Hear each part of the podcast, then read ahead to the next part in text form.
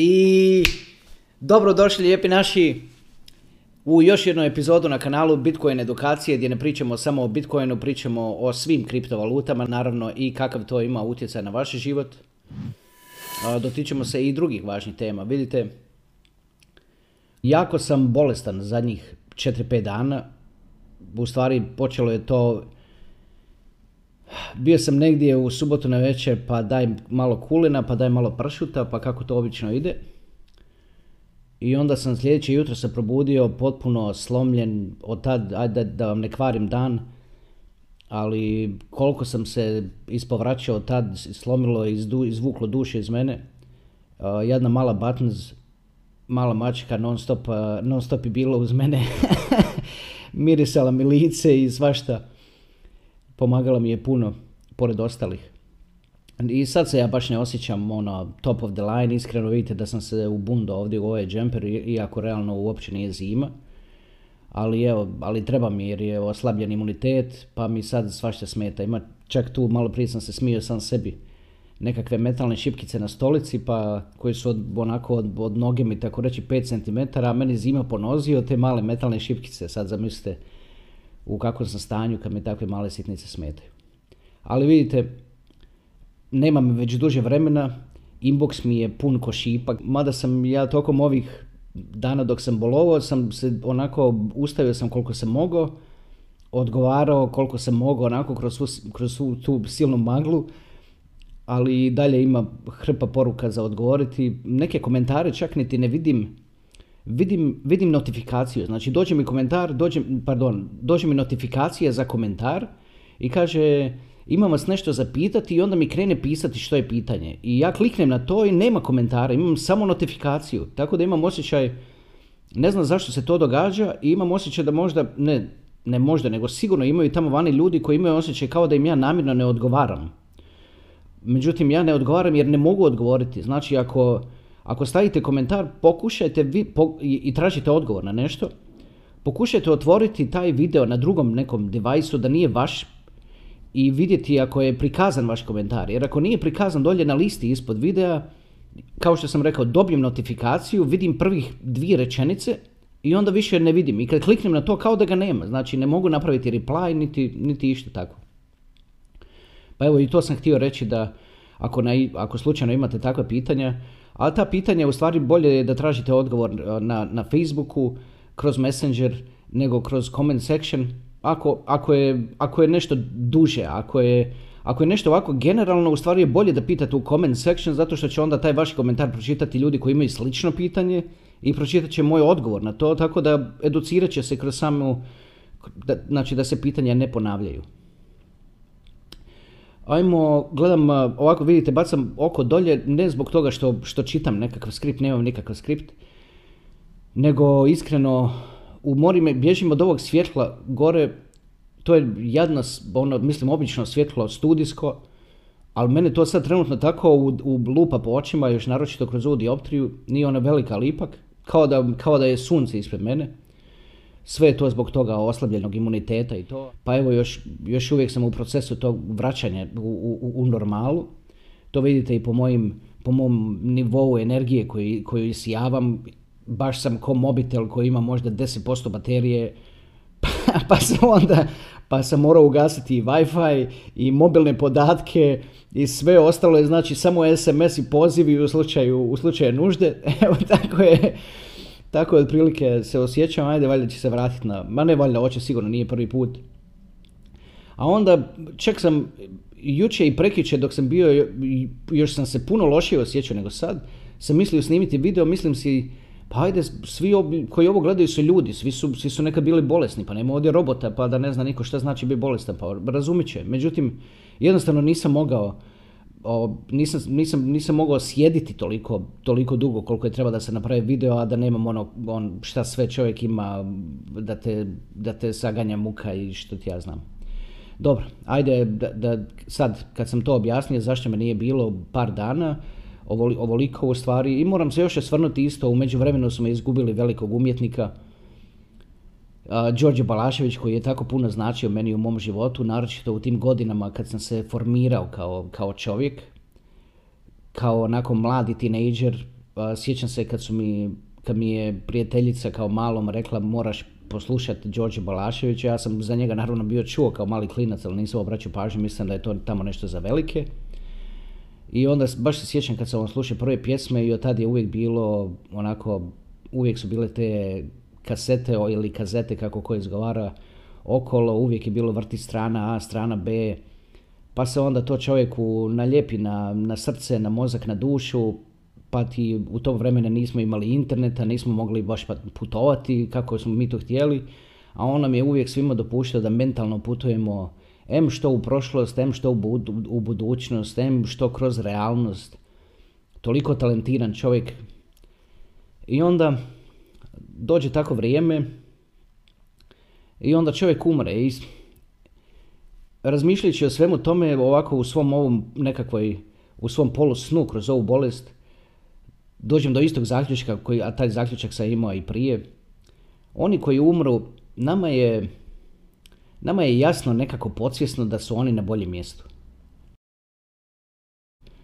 Ali što je nama u stvari žao, nama je žao nas, zato što moramo dalje bez njih. I od tu ta tuga toliko duboka. Onda naravno ima i sva ta sila nostalgije, kad se poslušaju sve te pjesme, onda povuče sva ta sjećanja iz mladosti, a sjećanja iz mladosti su većinom lijepa.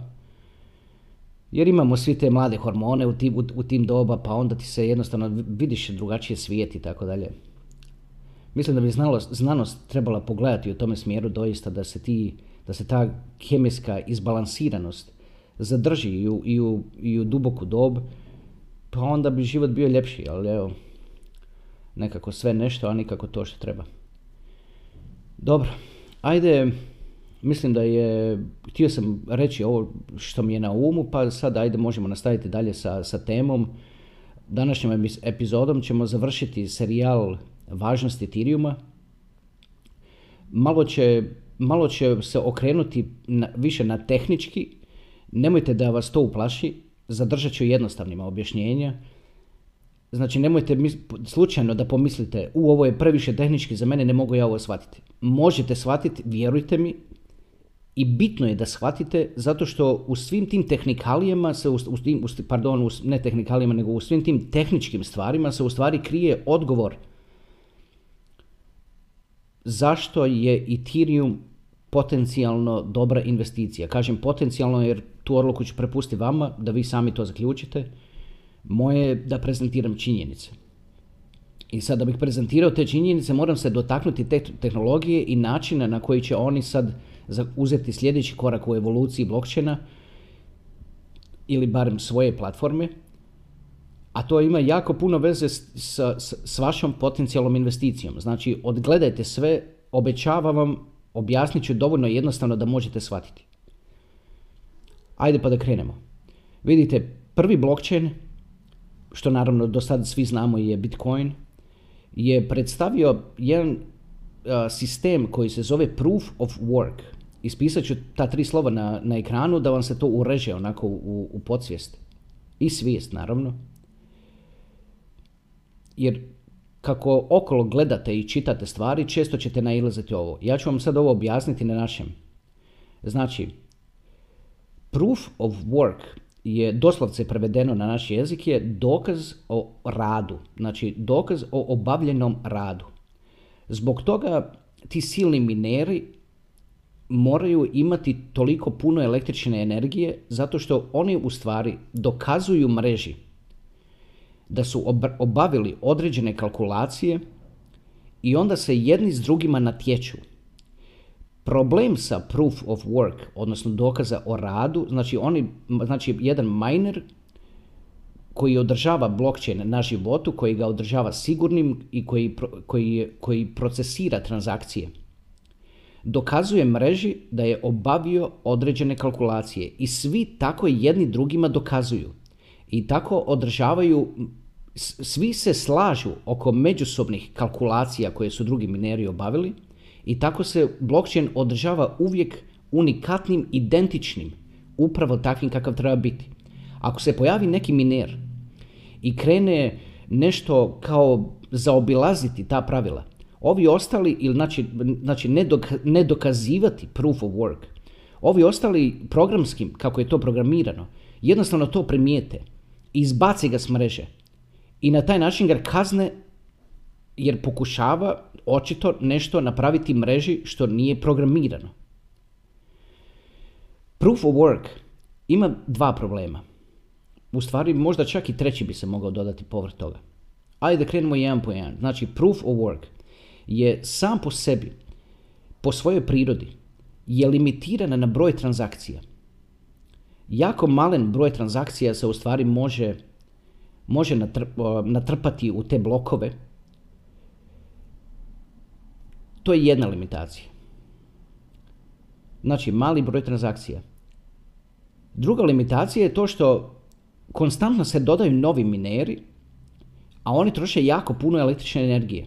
I onda kad se to sve skupi, ispadne, na primjer, sad zadnje kalkulacije su da se Bitcoin miniranjem u, u cijelom svijetu, da koristi, da, uh, krivo sam to rekao, u stvari, dobro sam rekao, krivo sam, krivi naglasak samo na, na riječi, ispričavam se zbog toga. Znači, kori, znači ovako, Bitcoin miniranje u svijetu, sve kad se, kad, bi se, kad se kombinira, kad se sabere, je jednako električnoj potrošnji, odnosno, pojme, jel vidite kako sam, ne radi ni mozak dobro, je jednako potrošnji električne energije države Danske. E sad, neki kažu to je puno, neki kažu nije. Većinom to dolazi sa hidroelektrana, tako da nije to baš ni nekakav problem. Niko nigdje ne, ne, ne pali ugalj da bi minirao Bitcoin, ali malo mu se to prigovara. Znači, to su dva problema. Do sad da ponovimo samo. Prvi je mala brzina transakcija. Drugi je konstantno se dodaju mineri koji troše jako puno električne energije. I treći bi bio skupoća te opreme. To je poprilično skupa oprema za kupiti i moraju se, moraju se kreirati određeni uvjeti da bi se da bi se ta oprema, to se konstantno mora održavati. To su, to su takve buke na u, u, tim, u tim rudnicima Bitcoina i rudnicima koji rade proof of work blockchainima. To je, baš moraš imati one slušalice na ušima, razvaljuje. Zvuči ko nekakvi, ko, ko nekakvi mali avioni sa, sa jet pogonom i ko da ih je oko tebe tisuću, ne možeš on, nevjerojatno. Ako uspim, pokušavao sam u stvari malo prije naći zvuk od toga da vam, da vam, da vam, da vam dočaram, ali nisam uspio naći, pa ajde, nema veze. Uglavnom, evo kažem vam, to su, ti, ti rudnici su toliko bučna stvar, toliko troše puno energije, toliko su teški za održavati svašta. Međutim, dali su početak samoj tehnologiji, znači taj proof of work je bio prvi pristup blockchainu. Isti taj pristup koristi i Ethereum. Ethereum je napravio određene promjene u kodu, tako da su uspjeli povećati broj transakcija sa 3 koliko transakcije po sekundi koliko ima Bitcoin, na nekakvih 15 ili 17 transakcija po sekundi. I sad ti mineri, sve, ovo se sve radi kodom, ti mineri obrađuju, obrađuju transakcije. Ali mora se, kao što sam spomenuo u prošloj epizodi, mora se tako reći stati u red. Kad ti dođeš sa svojom transakcijom, ti moraš stati u red, jer to je tri, recimo na Bitcoin blockchainu, to je tri transakcije po sekundi za cijeli svijet. Zamislite koliko koliko ljudi u svijetu to koristi i koliko ljudi baš u, to, u toj sekundi želi poslati. Možete lagano reći 100, u, baš u toj sekundi. I onda se, onda se dogode to da, da ljudi nude više uh, satošija, kad sad kad pričamo, kad sam već spomenuo Bitcoin, nude više, njihov wallet nudi više satošija za transaction fee. I tako se malo po malo, malo po malo pobjegnu fees i strče i onda se to nekako ulovi pa se izbalansira u roku dan, dva, ali bude, bude zna biti pa, par dana da budu jako velike fizi. To se isto događa i, i sa Bitcoinom, i sa Ethereum, Ethereumom, i sa, sa svim drugim proof of work blockchainima, s tim da drugi nemaju baš tako veliki broj transakcija, željenih transakcija, jer nisu tako popularni, popularni aseti, pa onda, pa onda obično ne bude tih fee runoff, kao što i to je nekakav term koji, evo, koji sam ja baš doslovce sad izmislio. Da, da fees u stvari po, po, izma, odmaknu, izmaknu kontroli. Evo vidite sad, U svojoj evoluciji tehnologije se je počeo predstavljati jedan drugačiji pristup. Skraćenica za taj pristup, pokazat ću na ekranu, je proof of stake. I na to ćete isto nailaziti okolo kad gledate da li druge videe ili nakon kad čitate, radite research. Evo objasnit ću vam što je to. Proof of stake se na, na naš jezik može prevesti na toliko puno načina, ali ja vam ne zanima me koliko je, koliko je točna ovaj, ovaj prijevod koji ću vam reći. Zanima me koliko je to shvatljivo i koliko je to primjenjivo na ovaj primjer.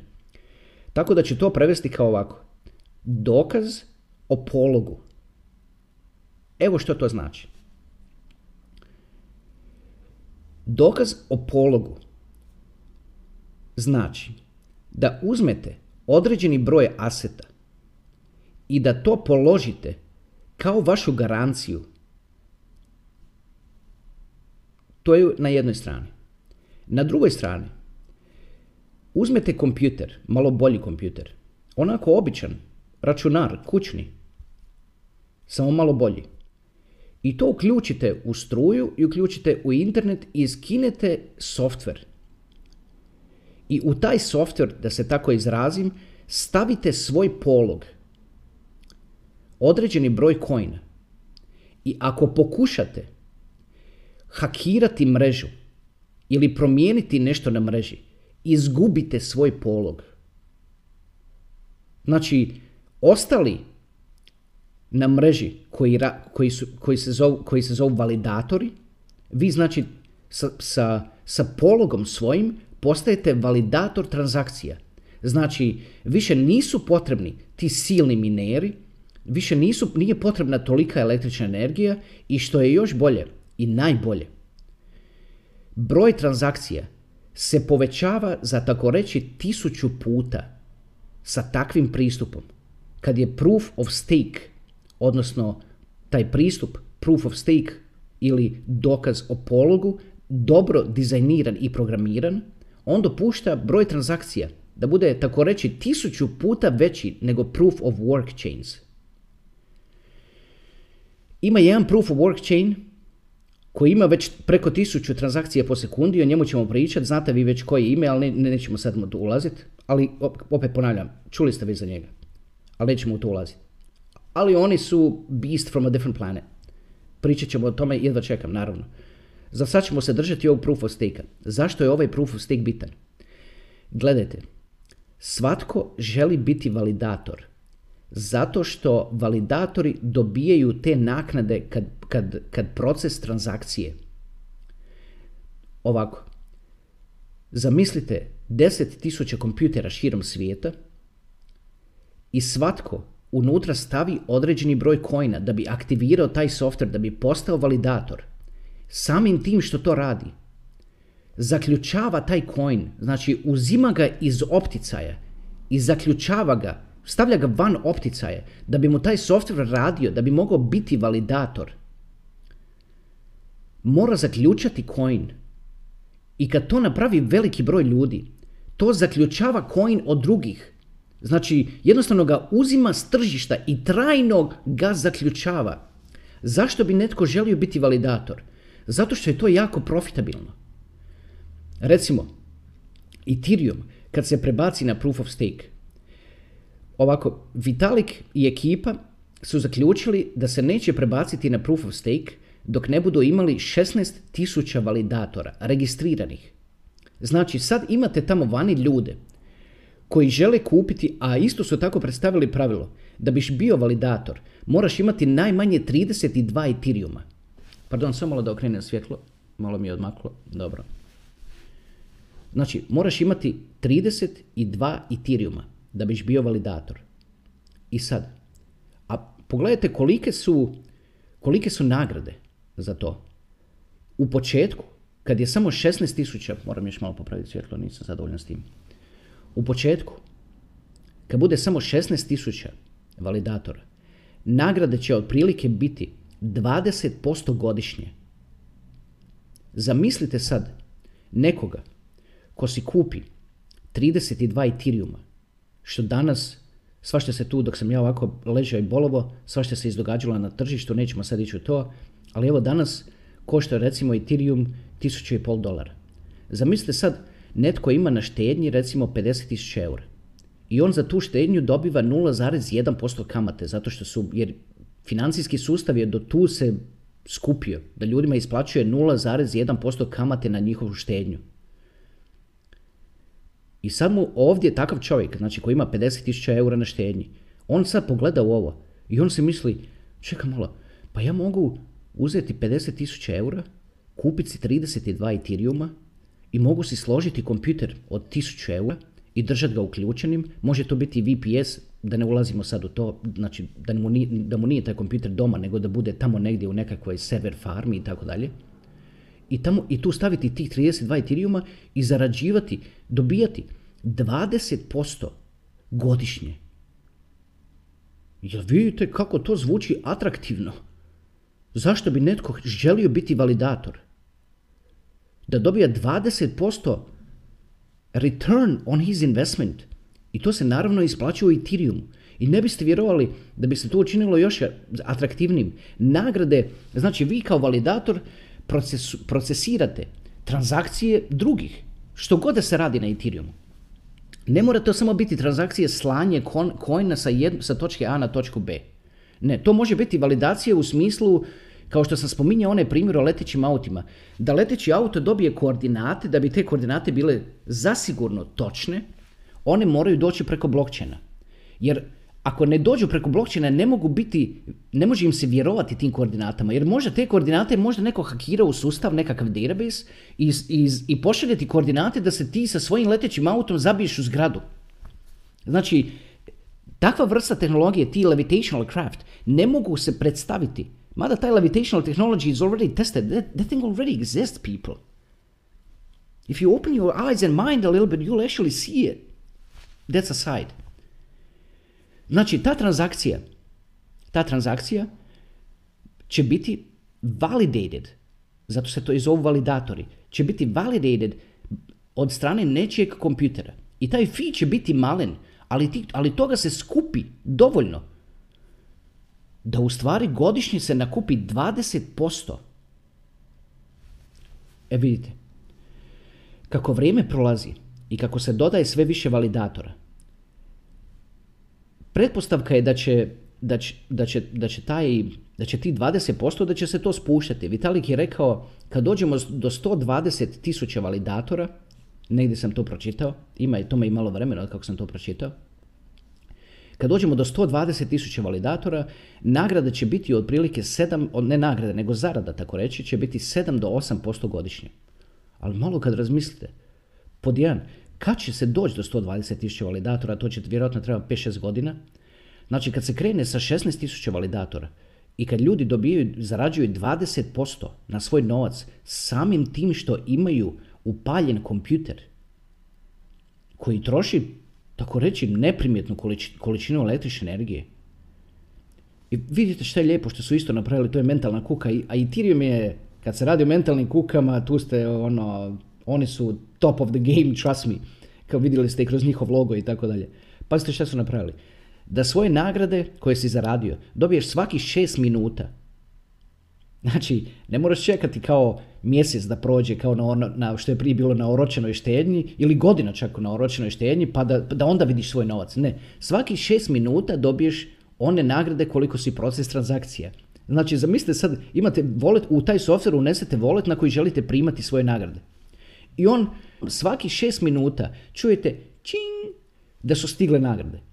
Pa vidite kako to sad, kako će se ljudi osjećati kad su validatori. Ja mogu već vidjeti ljude da će držati taj kompjuter u dnevnom boravku, veliki monitor i vjerojatno će više gledati na taj monitor tamo svaki šest minuta da vidi koliko mu je Ethereuma stiglo, odnosno koliko je Ethereuma zaradio. Rađe će ljudi gledati to nego što će gledati, nego što će gledati televiziju. E sad, opet vam ponavljam, to su te mentalne kuke, nije to moralo biti svaki šest minuta. Moglo je to biti svak, šta, što god. Ali oni su odabrali šest minuta. Moj, to je bilo moje pitanje kad sam, kad sam krenuo to istraživati. Mi je bilo koliko se često dobiju nagrade. I onda kad sam pročitao da je šest minuta, ja sam, a Vitalik opet, opet, opet, opet. Opet najbolje. A to je što češće ljudima davati te nagrade i onda se ljudi sretnijima osjećaju. Neki će u to boljiti non stop i gledati koliko, kolike, su, koliko kolike su dobili nagrade, a neki neće. Ali uglavnom, evo, za onoga ko želi gledati, može ima šta gledati po čitave dane. Uglavnom, proof of stake na koji, se, na, na koji će se prebaciti Ethereum će pružiti manju potrošnju električne energije, pružit će to da ljudi kupuju i zaključavaju Ethereum i dopustit će svakome da to radi, tako reći, kod svoje kuće, da bude validator. I vidite šta se dogodi ako taj validator je neki programer, pa on kao sad odluči da će on tu nešto pokušati, ne znam što, hakirati recimo Ethereum iznutra. Ovi drugi validatori, njihovi softveri, ako primijete da ovaj nešto ostupa od pravila programiranih, on izgubi 32 Ethereuma. Samo uf, nestane. Uzmu mu, uzme mu mreža i podijeli drugima, ovima koji, koji poštuju pravila. I vidite sad zašto se to zove dokaz pologa. Znači, položi frende 32 Ethereuma, pa ćemo onda vidjeti, to će se ti sad tu nešto nešto muvati ili i pokušavati uraditi ovo ili ono i riskirati da izgubiš. A ne riskirati, to ti je čim malo odstupiš od pravila, znači ako kreneš ti nešto hakirati po tome kodu i tako dalje, ode 32 Ethereuma. Zato se to zove dokaz pologa. Znači, dokaz o radu, što je onaj proof of work, dokazuješ da si, da si sa svojom miner oprem, opremom za miniranje obavio određene kalkulacije i da si proces transakcije. A sa dokazom o pologu daješ svoj polog i na taj način garantiraš da nećeš pokušati hakirati mrežu iznutra. Jer ti kad si validator, ti si dio mreže. Mrežu blockchain ne možeš napasti izvana. Možeš je samo napasti iznutra. Ali ako je rizik da, da, da, da, da sa samo nekakvom malom sitnicom izgubiš 32 Ethereuma, pazite, toga rizika nema ako ti ništa ne pokušavaš hakirati. Nema, nećeš izgubiti 32 Ethereuma. Pustiš validatora da radi i on radi. Ali ako kreneš ti otvoriti toga, otvarati toga validatora pa kao nešto mijenjati kod unutra, da drugim riječima da hakiraš mrežu, da hakiraš blockchain, ode 32 Ethereuma dok si trepnu okom. Jer ćete ovi drugi validatori skontati da se to napravi jedva ti čekati uzeti 32 Ethereuma i međusobno podjednako podijeliti. Evo, to vam je dokaz o pologu. Nevjerojatna, lijepa grana u evoluciji blokčena. S tim, Ethereum će odjedanput moći proces desetinama tisuća transakcija i sve što je više validatora, sve, sve može proces više transakcije, tako da će se to vremenom, kako je, kako je potreba veća, tako će biti veći broj validatora. Isto vremeno kako je sve veći broj validatora, to znači da sve više ljudi dolazi do zaključka da im, je, da im se isplati kupiti 32 Ethereuma i dobivati godišnje 20, zarađivati godišnje 20% od toga. Neki ljudi su to već shvatili. Da, je, da je, vi sad ovo slušate, ali neki su to odavno shvatili i krenuli odavno kupovati Ethereum i pripremati se za ovu tranziciju. Otud rast Ethereuma, otud potencijalno ogromna vrijednost Ethereuma, jer tako reći svako bi to htio. I što je isto lijepo je što se već pojavila ideja da se ljudi organiziraju u grupu, recimo, ako recimo organizira se da je lakše za shvatiti, 32 čovjeka, svatko ima po jedan Ethereum, ali ta, tih 32 čovjeka se ne moraju naći negdje u kafiću i tako dalje, nego već napravljena je već platforma gdje ljudi mogu doći, niti ti ne znaš ko su drugih 31, ti staviš svoj jedan Ethereum i dobivaš 20% na, na taj Ethereum. Pa sad, ako ga držiš tamo 5 godina, on će se uduplati. Još, još i više će biti zato što ima taj 20% čak i na onih 20% koje se dobile accrued, ono, skupljeno over time. Znači, cijeli taj kako je cijela stvar složena. Vidite da je napravljeno već postoje blockchaini koji, koji rade proof of stake. Već postoje, već, već, već godinama. Problem je što ti blockchaini nisu Ethereum. Jel svačate? Problem je, problem je, drugi, problem drugih coina je to što nisu Bitcoin. to je jedini problem. Postoje coini koji su, da se izrazim tako, bolji od Bitcoina.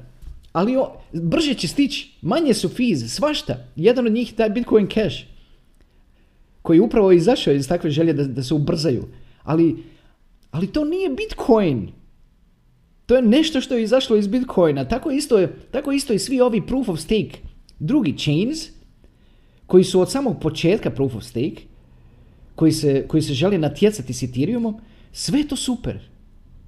I to radi. Ali, ali oni nisu Ethereum. Nema konsenzusa oko njih. Ima konsenzus oko ovoga. I šta ćeš ti sad tu? Šta ćeš sad? Konce...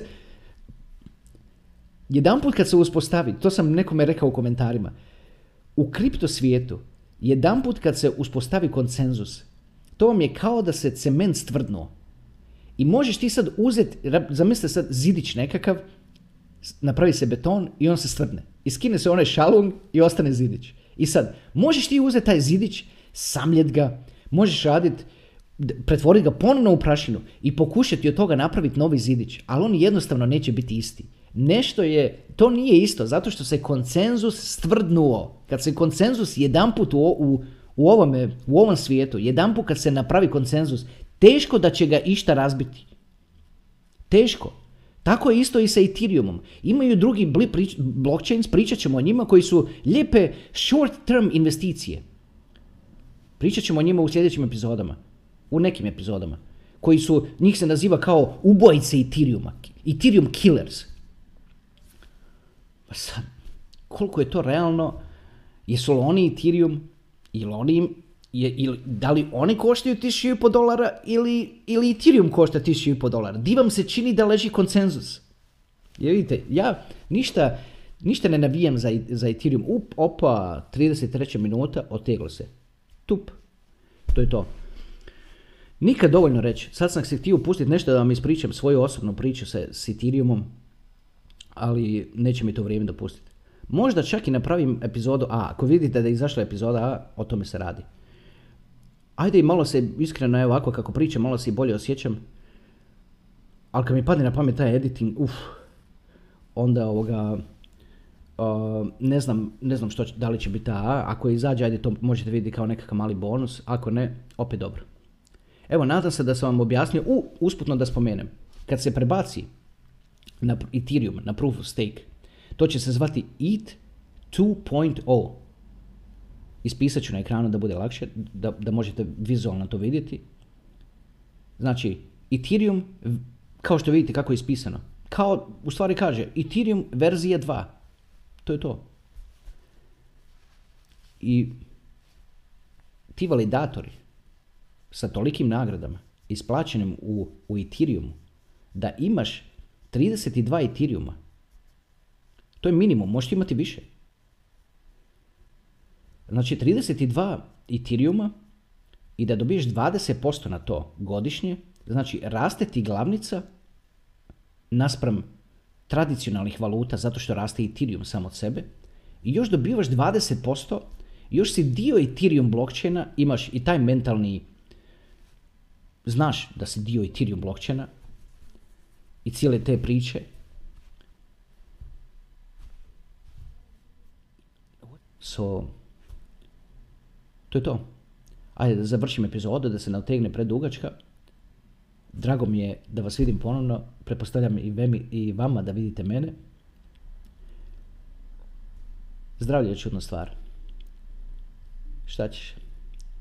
Ok. Vidimo se. Hvala vam puno. Ajde, čao.